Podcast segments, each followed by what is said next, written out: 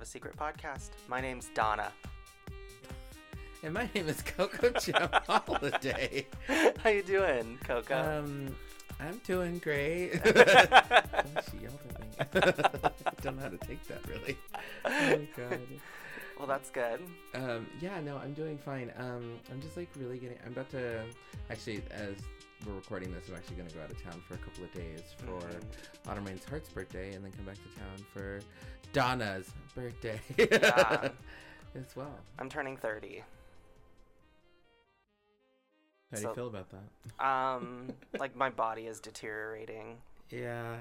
Me and Donna both got some fun medical news as of today, Yeah. of the time of recording this, which is just a testament to wow, when you're 20, like your body's just an invincible machine, and then suddenly you hit 30, and your body's like, by the way, By the way, all of a sudden we're gonna have problems. all the problems. She wants to fight me. It's funny. Um, I when I was at the dentist today and they took my blood pressure, it was um Mhm. off the chain. Yeah. And she's like, "Oh my god, are you on blood thinners?" And I was like, "Why?" She's like, "This is really high, like Wow. really high." And I was like, "Oh, I'm okay." And she's like, "She's like, how basically, how are you alive?" and I was just like, "Oh goodness!" I was like, "Can we just redo it?" I was like, "I have a lot on my mind and I'm really anxious right now." Uh huh. And I was like, "Because my mouth hurts and I think you're gonna tell me I have mouth cancer." Yeah. And she's like, "Okay, I'll take it over." And then so she did it again, and it was like way low. and I was like, "Well, you bring You're me like, to this room." Let me regulate my emotions really quick. Oh God, my, it's so bad. Every time I go in to get my get a blood pressure test, it's always like astronomical because I freak out. Yeah. It's so stupid. Yeah. Medical stuff isn't fun. no, I- it's just when you age. Yeah, I know. I, I've definitely taken a more proactive approach because in my 20s, too, it was like there was that window in my 20s when I was no longer covered under my parents' insurance. And then it was like up to me to have medical coverage. And Mhm. for part of it, I, did, I just didn't have any fucking coverage. Mhm. Um, and then for the other part of it, I had really shitty coverage through my job in Colorado Mm. um, and that didn't cover much at all. I it seemed like anytime I had something go wrong while I was living in Colorado and I went in to go like have it covered, no, it, it doesn't cover that. No. Um, so like yeah, and any issues I had there, but living in Oregon and having health insurance here, w- that's a lot better. Um, I've been able to actually take like a more proactive approach to my health. yeah, that's great. yeah, and then I also I think that just comes with getting older. I think I was also, you know, when you're drinking and partying and you know, as you've heard many times in our podcast, just projecting on other people and you know Mhm. living that lifestyle that I lived, especially in my 20s. Um, your health isn't a priority.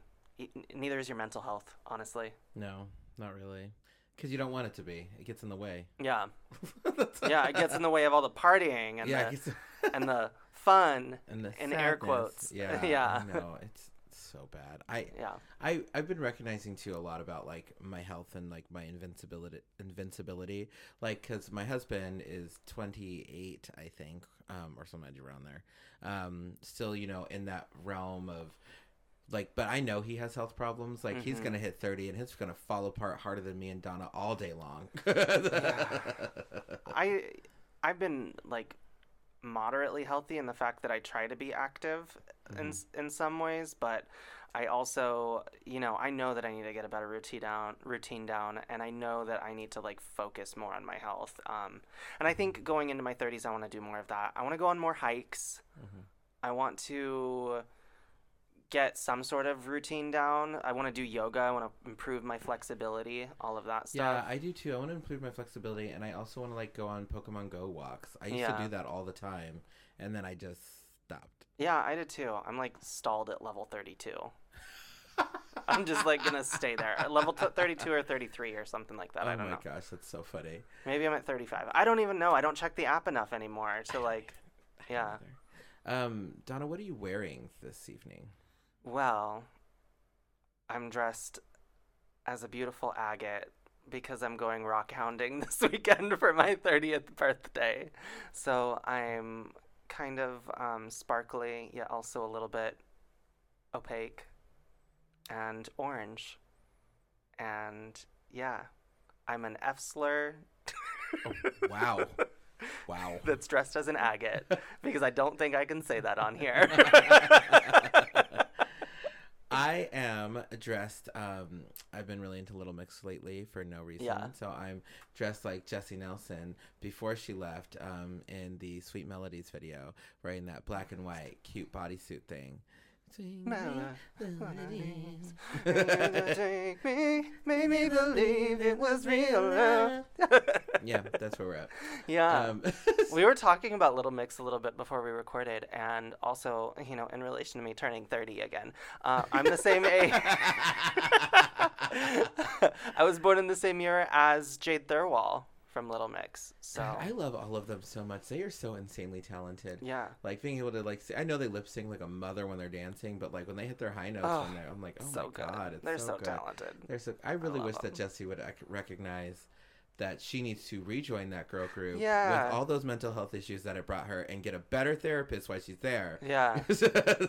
Yeah, well, and also just like, you know, her little solo venture kind of flopped. So, I well, and then she, like, I don't feel like Little Mix was actually ever saying anything negative, but the tabloids were trying to make Little Mix say things about against Jesy Nelson. I don't think that was actually happening. yeah, a lot of people also with the blackfishing allegations of, I mean, it, it kind of was basically. I mean, it was, but I was never.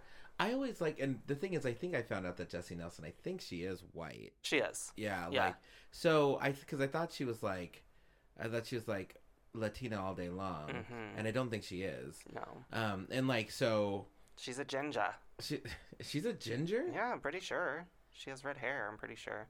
Wow. Yeah. Yeah, she's okay. Never mind. She was blackfishing real hard. Yeah.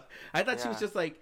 I thought she just had like a little bit more like darker skin because she's like Hispanic and like she just like she tans. Like that's what I thought. I mean, I, I don't know. She's had red hair. I, I guess I don't know if it's natural, but I know that she is white. Yes. Um. Well, and then the thing is, like, so the thing is when, and I have to talk about this because we were talking about mental health earlier too. Yeah.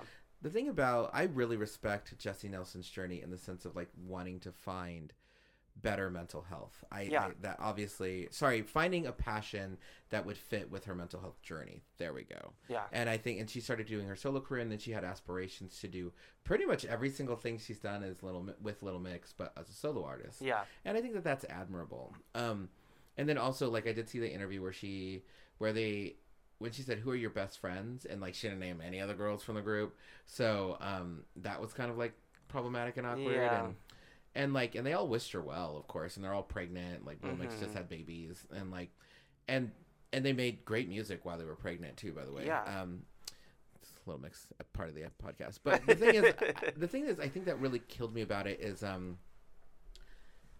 I know that Jesy had body issues. She was the biggest girl in the group. Even when she was at her thinnest, she was still the biggest girl in the group. Mhm. And because just of her body, the way it's shaped, is like it just made her look broader, right? Mhm. And that was one of the things she talked about as being a, a reason why she left the group Yeah. and that's heartbreaking and it sucks but what was also cool about it is like being watching a person on stage dancing next to people who are a lot thinner like having their it's like watching like lizzo to a degree where you're Mhm. like seeing somebody on stage being represented that um you know is just beautiful specifically and not comparatively yeah. like comparatively like she's the biggest girl on stage but singularly like she's gorgeous and beautiful Mhm. and a talented dancer and seeing somebody on stage like that was just awesome yeah. But Yeah. i do respect her journey about trying to get out and trying to get better and healthy but that sucks that her solo album it is not her solo career is not doing well yet It's not, and I, I don't think that it just had a great like jumping off point with the controversy that she had with it. And she had Nicki Minaj come and defend her and bring her up on a live and all that stuff. But Nick, i feel like nicki made it more problematic she though. did, she did, yeah, because no one agreed with her. yeah just like So and she was just like jesy's just like ah, oh god this is gonna ruin my career yeah, Um, so getting to something more serious. Yeah. um, so this episode today, uh, we wanted to talk about current events hmm and what's happening in Florida and what's happening in Texas.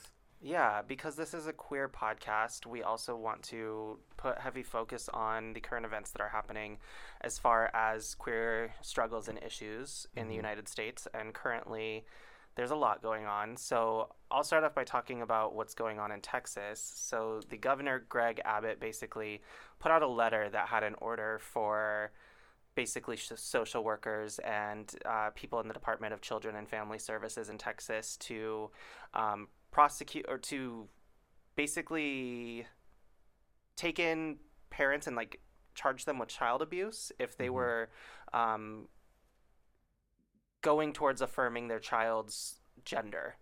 Um, so it was a very anti-trans um, letter that was put out, and basically the position that these social workers were put in, the actually the head of uh, Child and Family Services resigned because their orders were to without any kind of discrimination to the situation to prosecute the parents as being as abusing their children.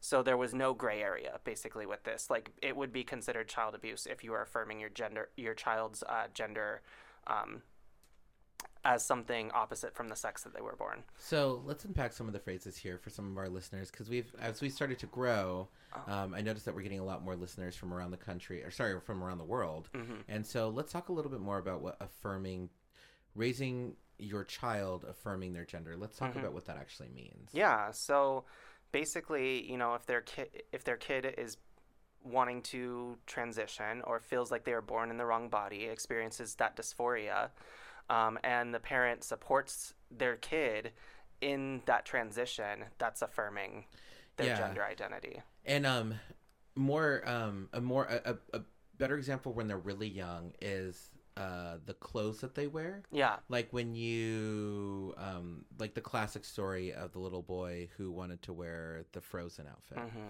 the Frozen dress, uh Elsa's dress from Frozen. hmm And like and people were like "Ah, that's that's terrible like why are you doing that blah blah blah blah blah like buying uh, this person buying their kid this dress is Mm-hmm. affirming their gender but even in that capacity it doesn't mean their kid is even transitioning Yeah. like there is a lot of when you affirm somebody's gender it doesn't necessarily mean that they're going to transition it doesn't mean that they're not non non like exploring what it means to be non-binary without knowing what those terms Mm-hmm. mean and of um because when you affirm your kid's gender it actually makes them open up to you more Yeah. it helps with their mental health Yeah. um, it helps with um, communications that'll come in teenage years hmm um, it also makes them to where they don't lie to you because Yeah. they feel supported by you Yeah, Like- and this would also strictly prohibit any kind of adolescents from seeking hormone therapy as well. yes And that, in a lot of ways, is something that messes with their dysphoria. It really can, like, mess with your mental health if you're not able to get the like type of um, treatment that you want to help with your transition right um, and so this is, in a lot of ways, problematic. Um, there's been a lot of support from legislators for this as well. So this isn't just something on the on part of the governor. Um, obviously, it, you know, Texas is very conservative, so there's many been parts of it are yes yes, many parts. Um, not a- not the good old little blue Austin, Austin. but um, and I, you know, there was there was hope that te- Texas would actually turn blue in the last election. There was actually hope behind that um, because kind of crazy the demographics had shifted so much. But um, yeah, we have to consider that there is like a lot of people say with situations like this, they're like, well, you know, like just move to another state if you don't like the the situations there, the conditions there, and it's like that's n- easier said than done. it is And there are people who have families there who have been who have lived there for a long time and are established in that state, and Mhm.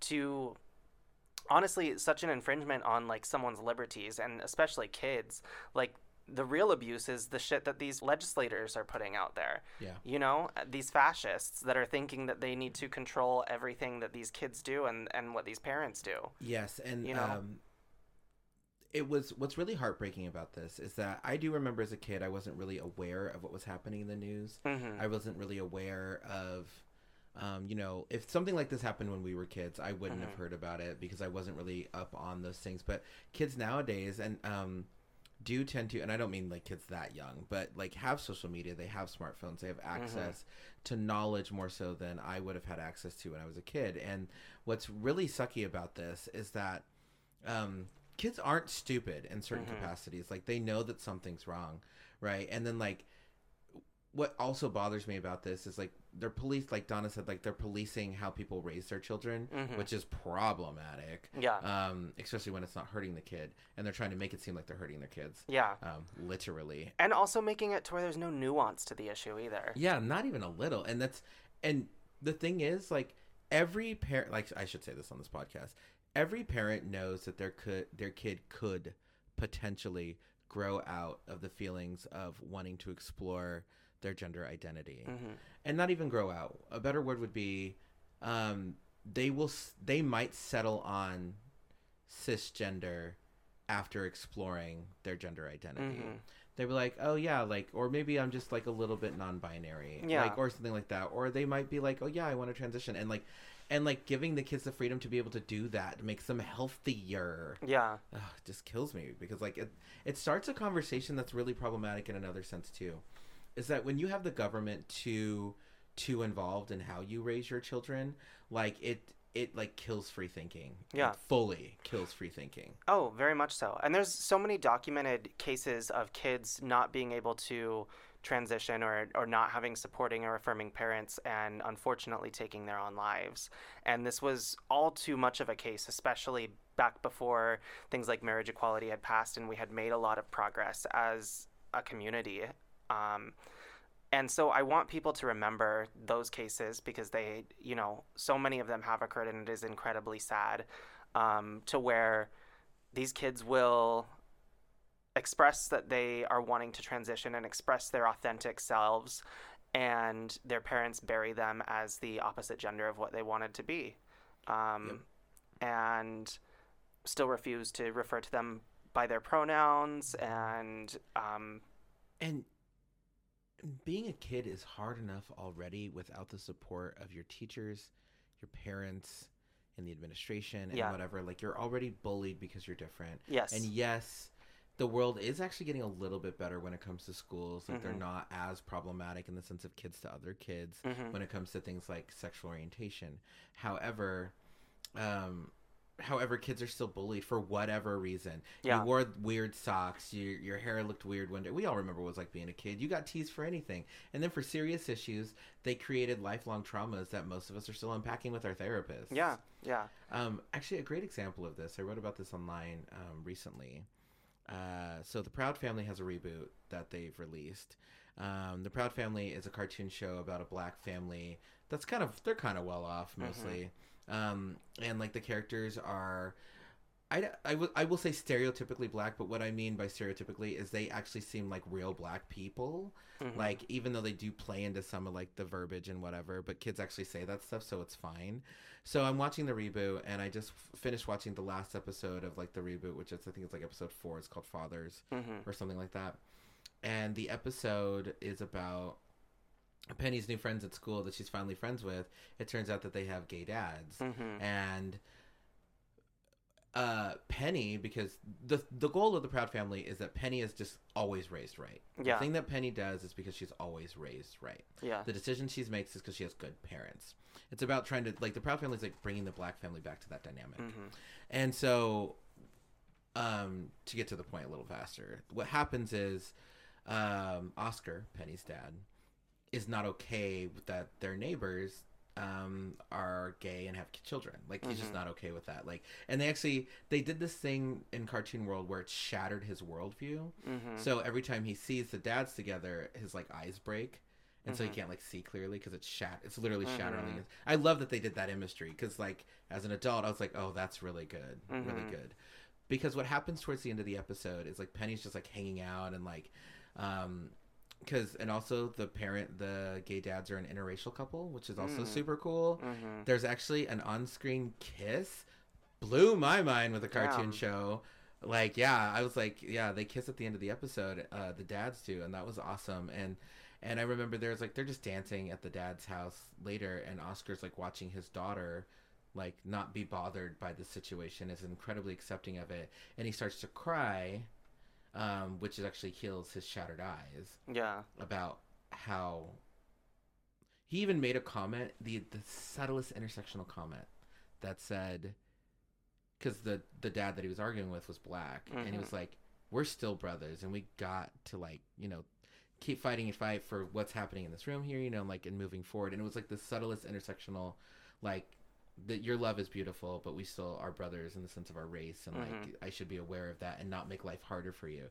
It was the most iconic cartoon episode I think I've ever seen in my life. I almost I started crying like it was so bad because I would I would have loved to have that stuff. Yeah. And when I was a kid trying to discover who I was, and and the gay characters are not beautiful. They're Yeah. they just look like normal people, and like and that's kind of what this like that's what this is about. Like I was denied this, crying as a 35 year old man later in life because I was denied this.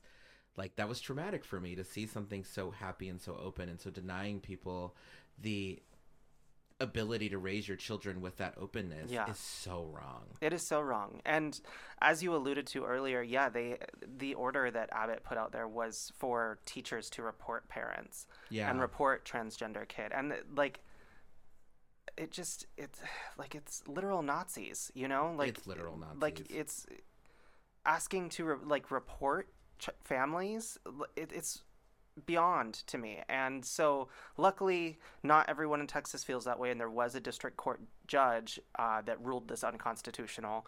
So there will be a trial regarding these these orders uh, in july. But yeah that's that's basically what's happened with it. And Thank goodness. Yeah. My my God, I can't.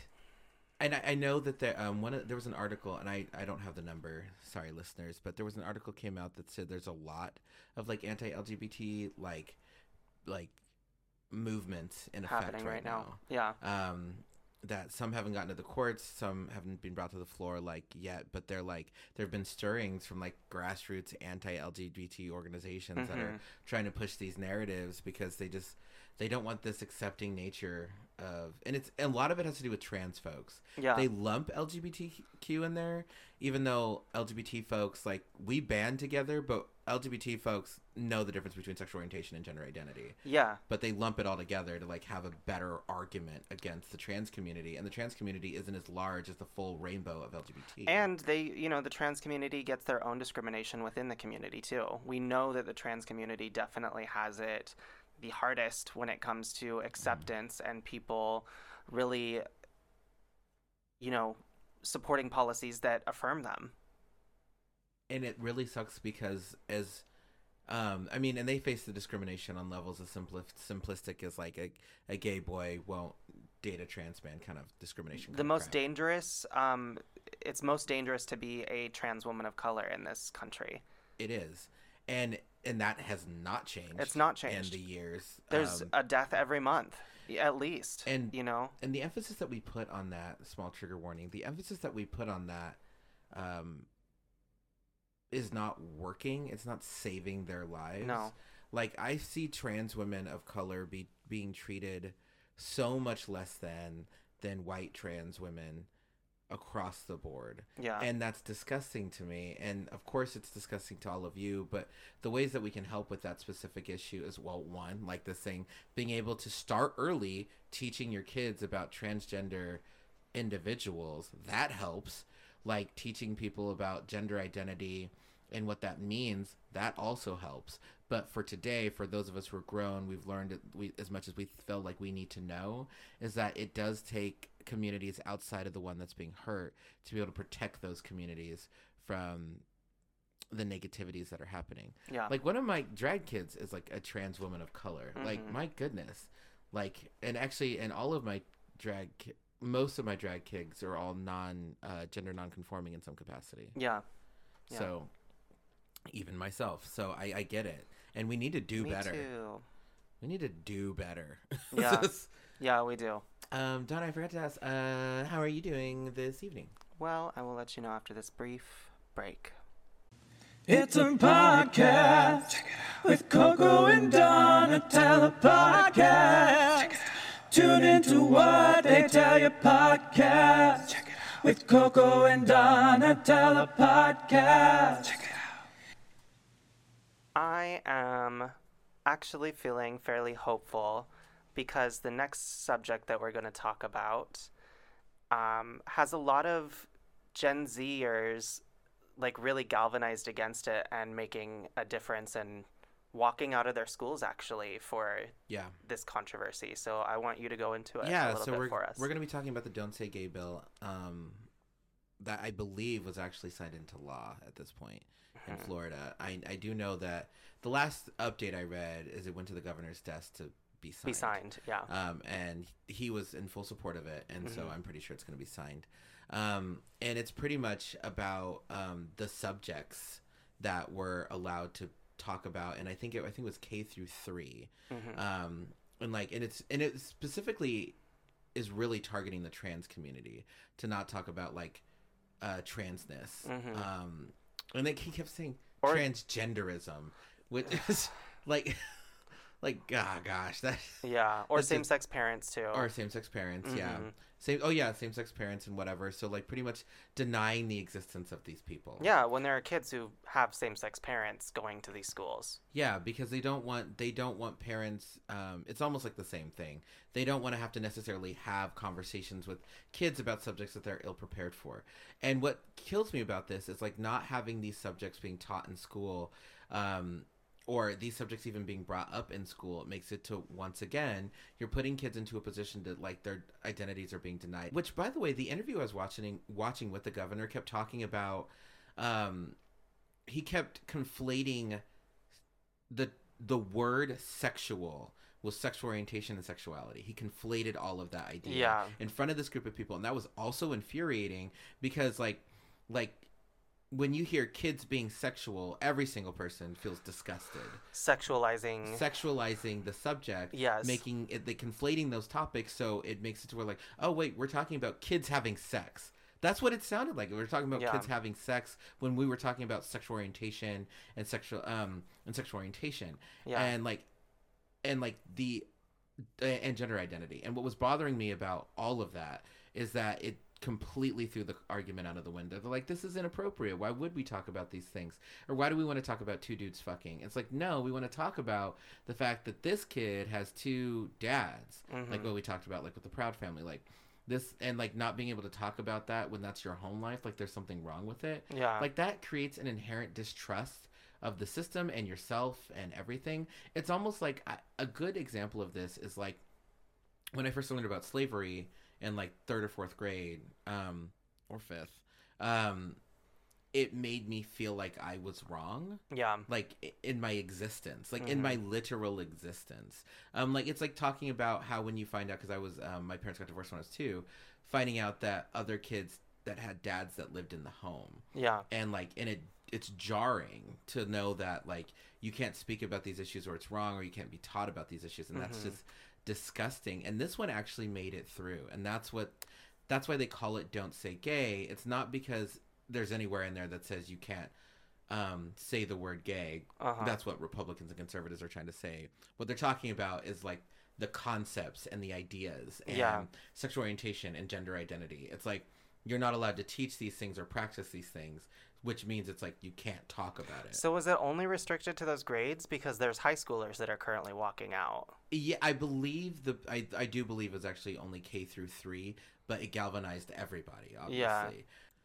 though there are stirrings in the bill that says about age appropriate and developmental appropriate for so that's why more kids i think are being galvanized in high school ages as well because it has the potential to affect them through 12th grade And it's not clearly defined in the bill. yeah It's like they're purposely leaving it vague to open the door for further discrimination and further like censoring of gay figures in history and things that would potentially benefit students it's, in a it's public like the same concept not to necessarily conflate these two issues but like it's Mhm. like critical race theory Mhm. in schools as well like it's the ex- actually not the exact same because we know like you can't hide black people we know they exist you can't hide people of color they know Mhm. they exist and there are and actually poc are technically a part of history it's just not critically thought about what Yeah. this is doing is almost like deny denying the existence, Existence. Yeah. and like because you can hide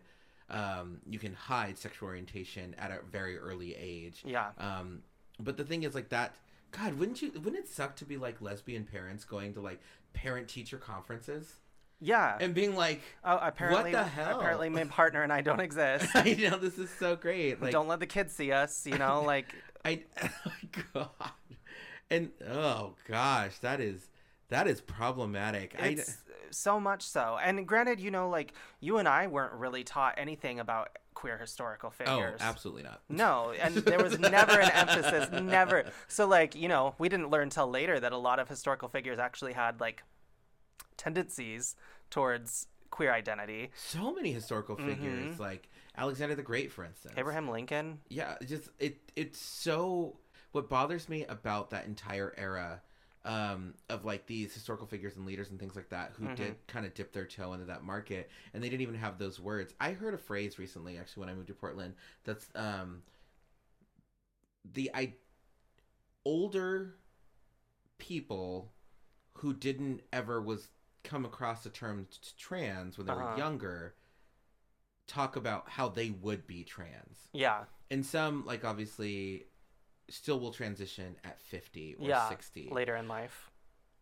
but there are a lot of people out there because those concepts didn't exist so they Mhm. stayed in a body that didn't necessarily feel like their own Mhm. not because of financial means or anything like that but almost because of education Yeah. like literally what we're talking about education Yeah. like these concepts and ideas are like so having a person live an entire full life and probably even a happy life Yeah. like to a degree not being able to explore the side of themselves that was always a part of themselves they just didn't even know what it was they didn't know what it was Because they w- didn't have the exposure. Yeah. any Yeah.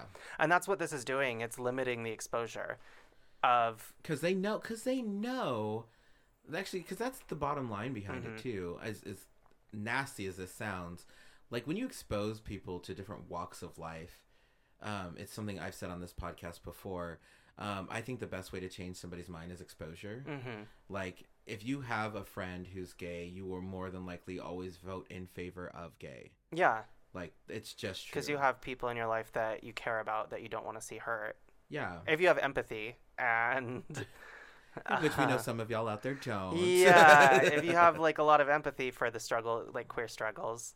Um, I also think that this is just kind of along the lines of the Anita Bryant witch hunts that happened in like the Oh, 19, Yeah. you know, 70s, all of that shit. Like it's along those lines of like gays are trying to recruit kids, you know, the whole that it's like this nasty, you know, like sort of like dark um agenda that we have to, to like turn turn the kids gay and and worship the devil you know like it's always this like far right mentality that we are out to recruit And you know what's what's interesting about it is like even somebody another historical figure who's still alive today, hmm Angela Davis, for instance. yeah Like I think that if this if like queerness could be accepted and not even not taught. Taught is a weird word. Um if it can be um just a part of a conversation, part of the conversation of being a kid, yeah. Like you know mommy and daddy or daddy and daddy or mommy Yeah. and mommy. Um like stuff like that. Like even those basic concepts being kids just- can understand those basic co- concepts. But even like i was thinking about with angela davis how later in life she did mostly come out as queer yeah. but never really did a public statement about it. Hmm and like because there's still a lot of shame for black women to you know have another label that you know makes them incredibly more marginalized Yeah. and like yeah Oh, and then to my previous statement, I do I don't actually know what non-binary individuals call themselves to their kids in a married relationship. So I would have added that. I just don't know what it is. So if anybody wants to write me in the comments at a gem of a secret podcast.com, partners part probably partners, but like when kids to the parents. yeah Yeah, I didn't ever think about it. I can probably Google it myself, but let's start a dialogue. yeah Educate us. That's that is something that's I, because I'm not a parent, but I am non-binary, so I don't I don't really know what I would want. My I mean, Yeah, what would you want? mod mix between mom and dad. I don't know. I hate that so much. I do and too. I'm denying that identity for you. Somebody's gonna be like, I go by mod. It's like, no, you don't. I don't Dom. know. I don't know. It'd be the other way, Dom. no, No, it'd be no, damn. It'd be no. damn. But that's just as bad. Dom, damn, and mod. I don't. I don't know what I would want my kids to call me. Honestly, Or mad. mad, because I'm always mad. I'm always mad. I'm always frustrated. mad. Do your laundry, damn it. I don't even know what I would want to be called. It's funny as a, because I'm bi gender. But I live in the binaries, and so like Mhm. obviously dad is fine for me, but obviously my husband is cisgender, and um, I've been wondering about what to be called, and I think it's going to be really problematic because I think I I don't want Papa. I hate Yeah. that. I and, and that's not against any gay men who do that. I don't want it in my life. Yeah. I don't mean even if Adam likes being called Papa, no. That's that's not that's not happening for our children. I really want our names to be Dad and Daddy. I'm- Yeah. like that's what I want. Yeah.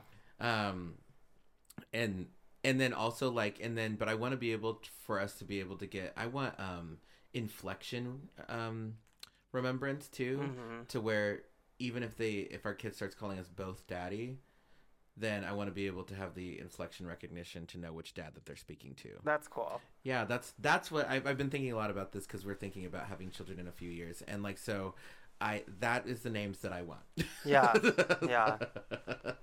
That's neat. yeah I yeah, I have no idea. I don't even know down the line if kids are like something I want. Um, I love being an uncle. That's great because I don't have the responsibilities, and that's also I just think like the youth in me still speaking. I don't know if like later down the line, if I'm older, if I want to like have a family, but I would hope that like the kids that I have are able to be in a world where they can at least have their like parents feel like they are like recognized while they're in school, you know, um, and that we matter. yeah absolutely.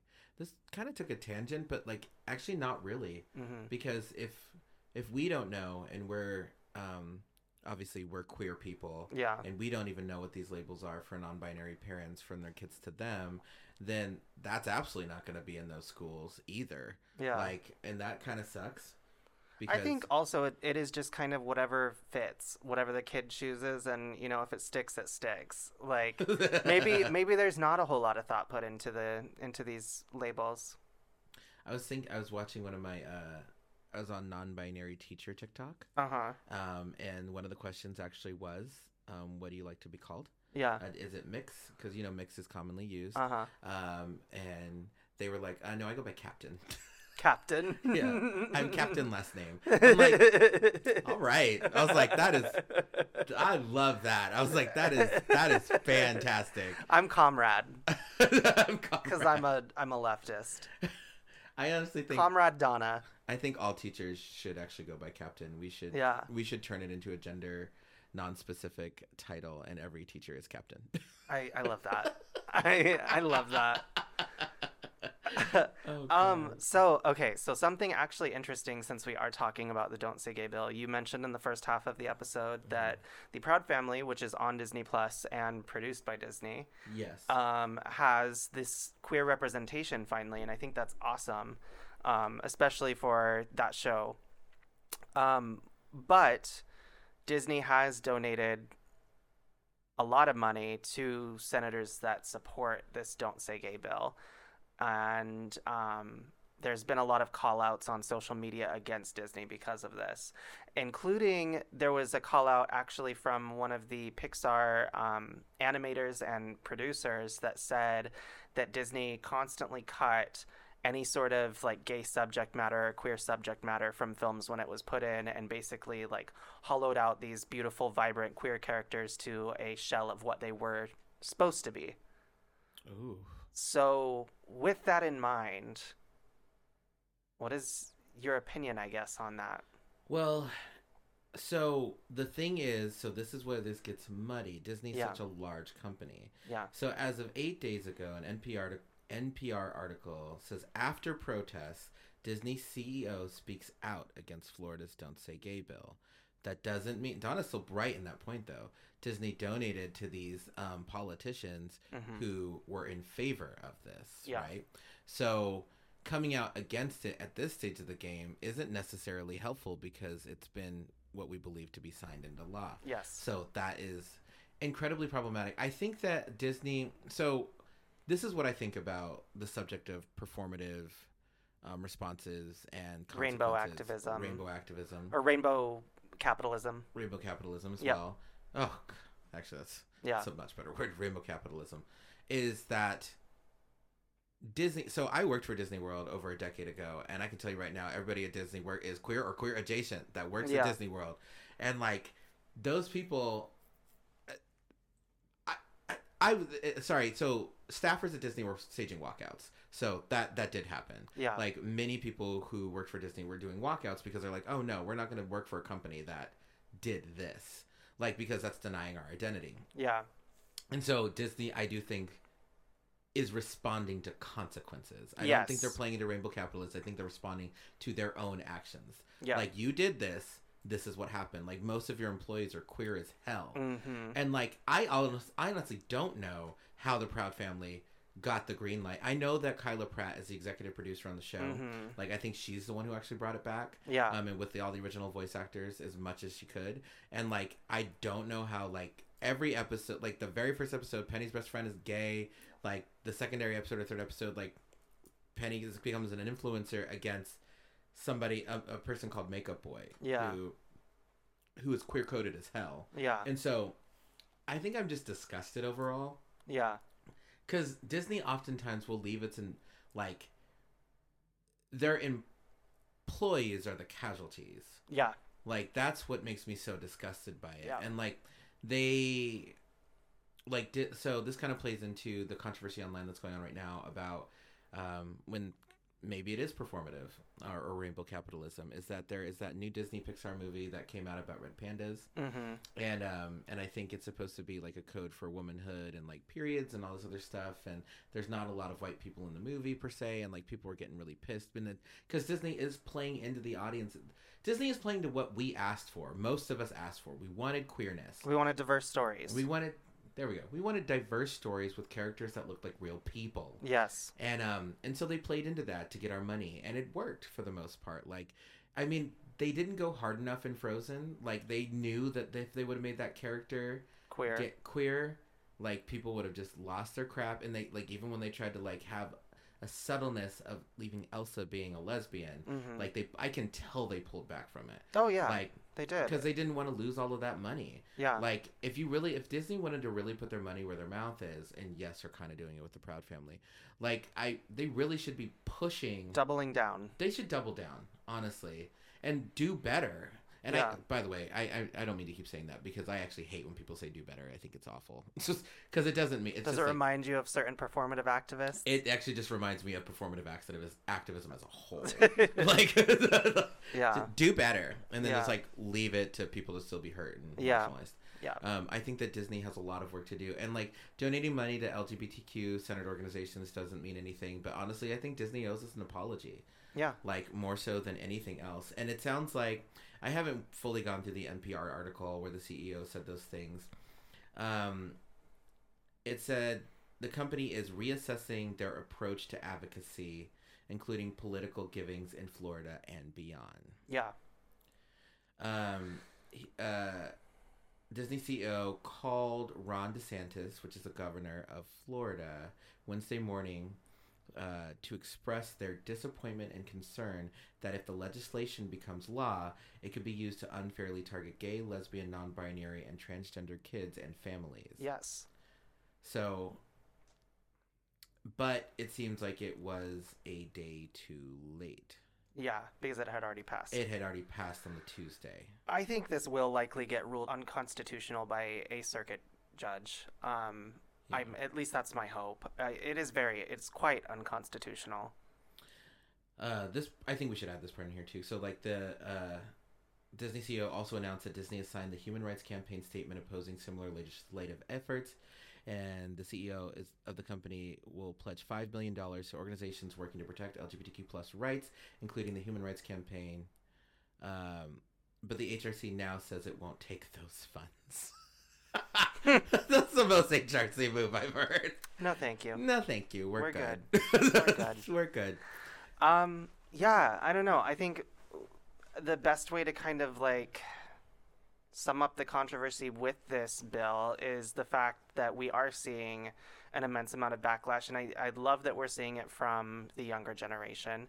Yeah. Um, I don't know if our generation ever would have had the gusto to completely walk out of class because they never would have because it was the thing is like especially where I'm from LGBT people were so stigmatized that no one would have stood up for us, including our own damn selves back then. No. I feel like the Gen Zers are far more queer and far more bright, vibrant. What is it? One in every three Gen Zers identify as queer now. yeah. Um, so I think we're seeing the tides change only because of this generational turnover, and we'll continue to see people be more accepting, but it's going to take us some time. Just like I think most changes in our society are going to take us some real time, and it's going to take time for a lot of these people who should not be making laws to be weeded out of our system.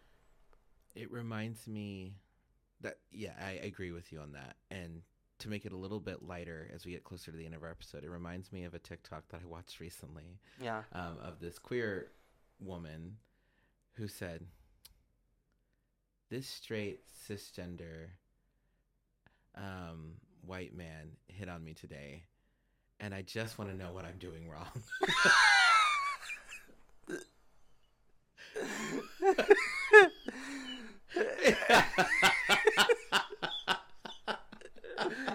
Oh god. I was like, dang. Yeah. Oh.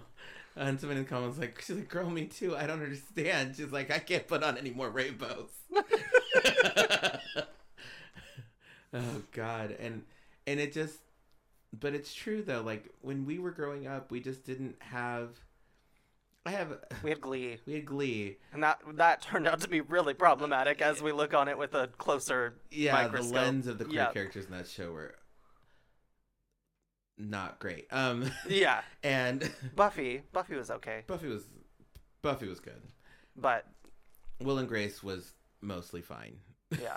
but that was kind of more for adults, not kids. but the kill your gays trope in Buffy, see, that's another bad part of it. Yeah. So I'm remembering a moment with my dad about uh, toxic masculinity, and I think I've talked about it previously. But now that we have new fol- followers, I just want to just add this small story to the end here. When I was a young kid, um, I used to. I- do remember it was probably like five episodes ago. I when I was a young kid, I used to hold my hands in front of me, and because it was a safety net, that's how I stood. It was that I always stood that way. It always made me feel safe, just standing with my hands. I used to just have my left hand on my right wrist. Hmm. That's just how I stood. Mm-hmm. That's how I always stood everywhere.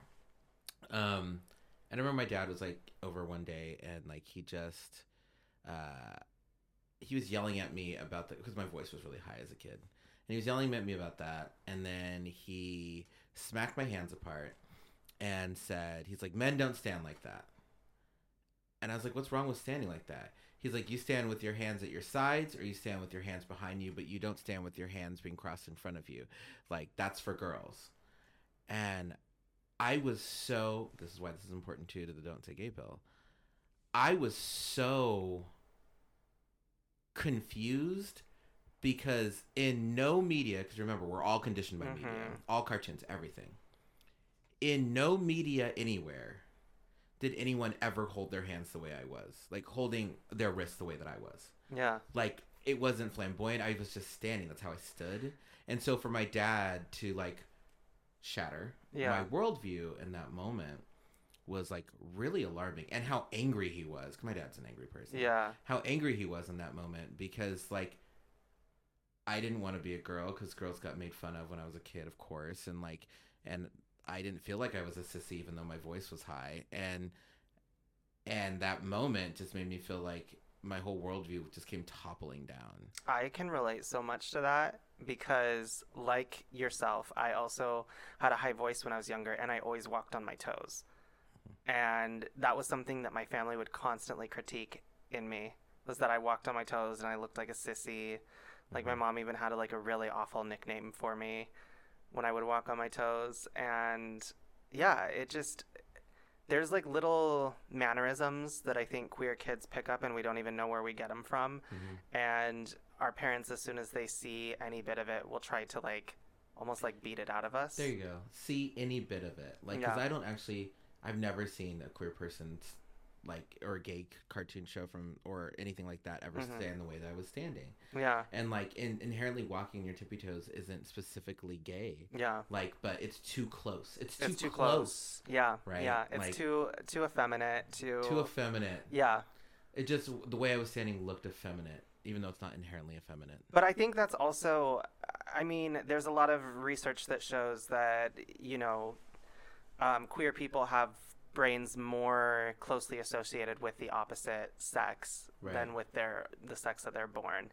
And I don't know, I think that there is some like biological justification for it and maybe this is a good way to kind of wrap things up just by like knowing that there is this out there like this is not these are not traits that people can change they're traits that come naturally to kids and expressions that come naturally to kids and so by limiting the way that they can be seen and even recognized in society it is so incredibly damaging for Yeah. them we know how important representation is Yeah. and we know that you know bills like this are, are something that we need to do everything we can to fight against Yeah. And don't let anybody ever conflate the language about what's actually happening here. Like sexual orientation isn't inherently wrong to even talk about. no Like you might mourn the fact that your kid is queer even though you shouldn't, but it's not inherently wrong to Yeah. like have these discussions and make people feel safe in their own skin so we don't continue having this problem of suicide. yeah So and bullying and depression and all these other things. yeah So, in a positive note, just lift up people, understand what's happening here, be sad and talk to your friends, speak to your therapist about it. But Yes. we need to change that bill. We need to we need to change that law. we need to change any laws like this. It's we're we're too far ahead for this. You know what? And we It's fought for too long. We fought for too long. We need to fight for you know we need to keep defending what we have and we also need to fight to further equality and make it to where people can live in a more just society. And i think we're slowly getting there but it's going to take some time and i think it may be you know to where you and i m- may be retiring at that age when things are really changing but things are changing and i'm i am optimistic especially when i look at younger generations I'm optimistic too. Well, thank you everybody for listening. Um, make sure to check us out on a gem of a secret podcast.com. yes And, you know, um, be on the lookout because on March 31st, we're going to have a sober social at the Queen's Head, Portland. Um, that starts sometime after 6 p.m. It's Yep. going to be a full sober evening. So whenever you get there, it's going to be sober. And the drag show later in the day is also going to be a full sober drag show as well. Um, and so come out, come meet us. It's going to be like our little meet and greet with um, all of you, our listeners, to Yeah. come yell at us or come say hi to us or come compliment us or come talk to us and get to know us a little bit better. See what our faces actually look like. Actually, we if you've been on our website, you know what our faces look like. But yes um, yeah, it'll be so nice to be able to chat with each and every single one of you. yes it will catch you next week Bye. bye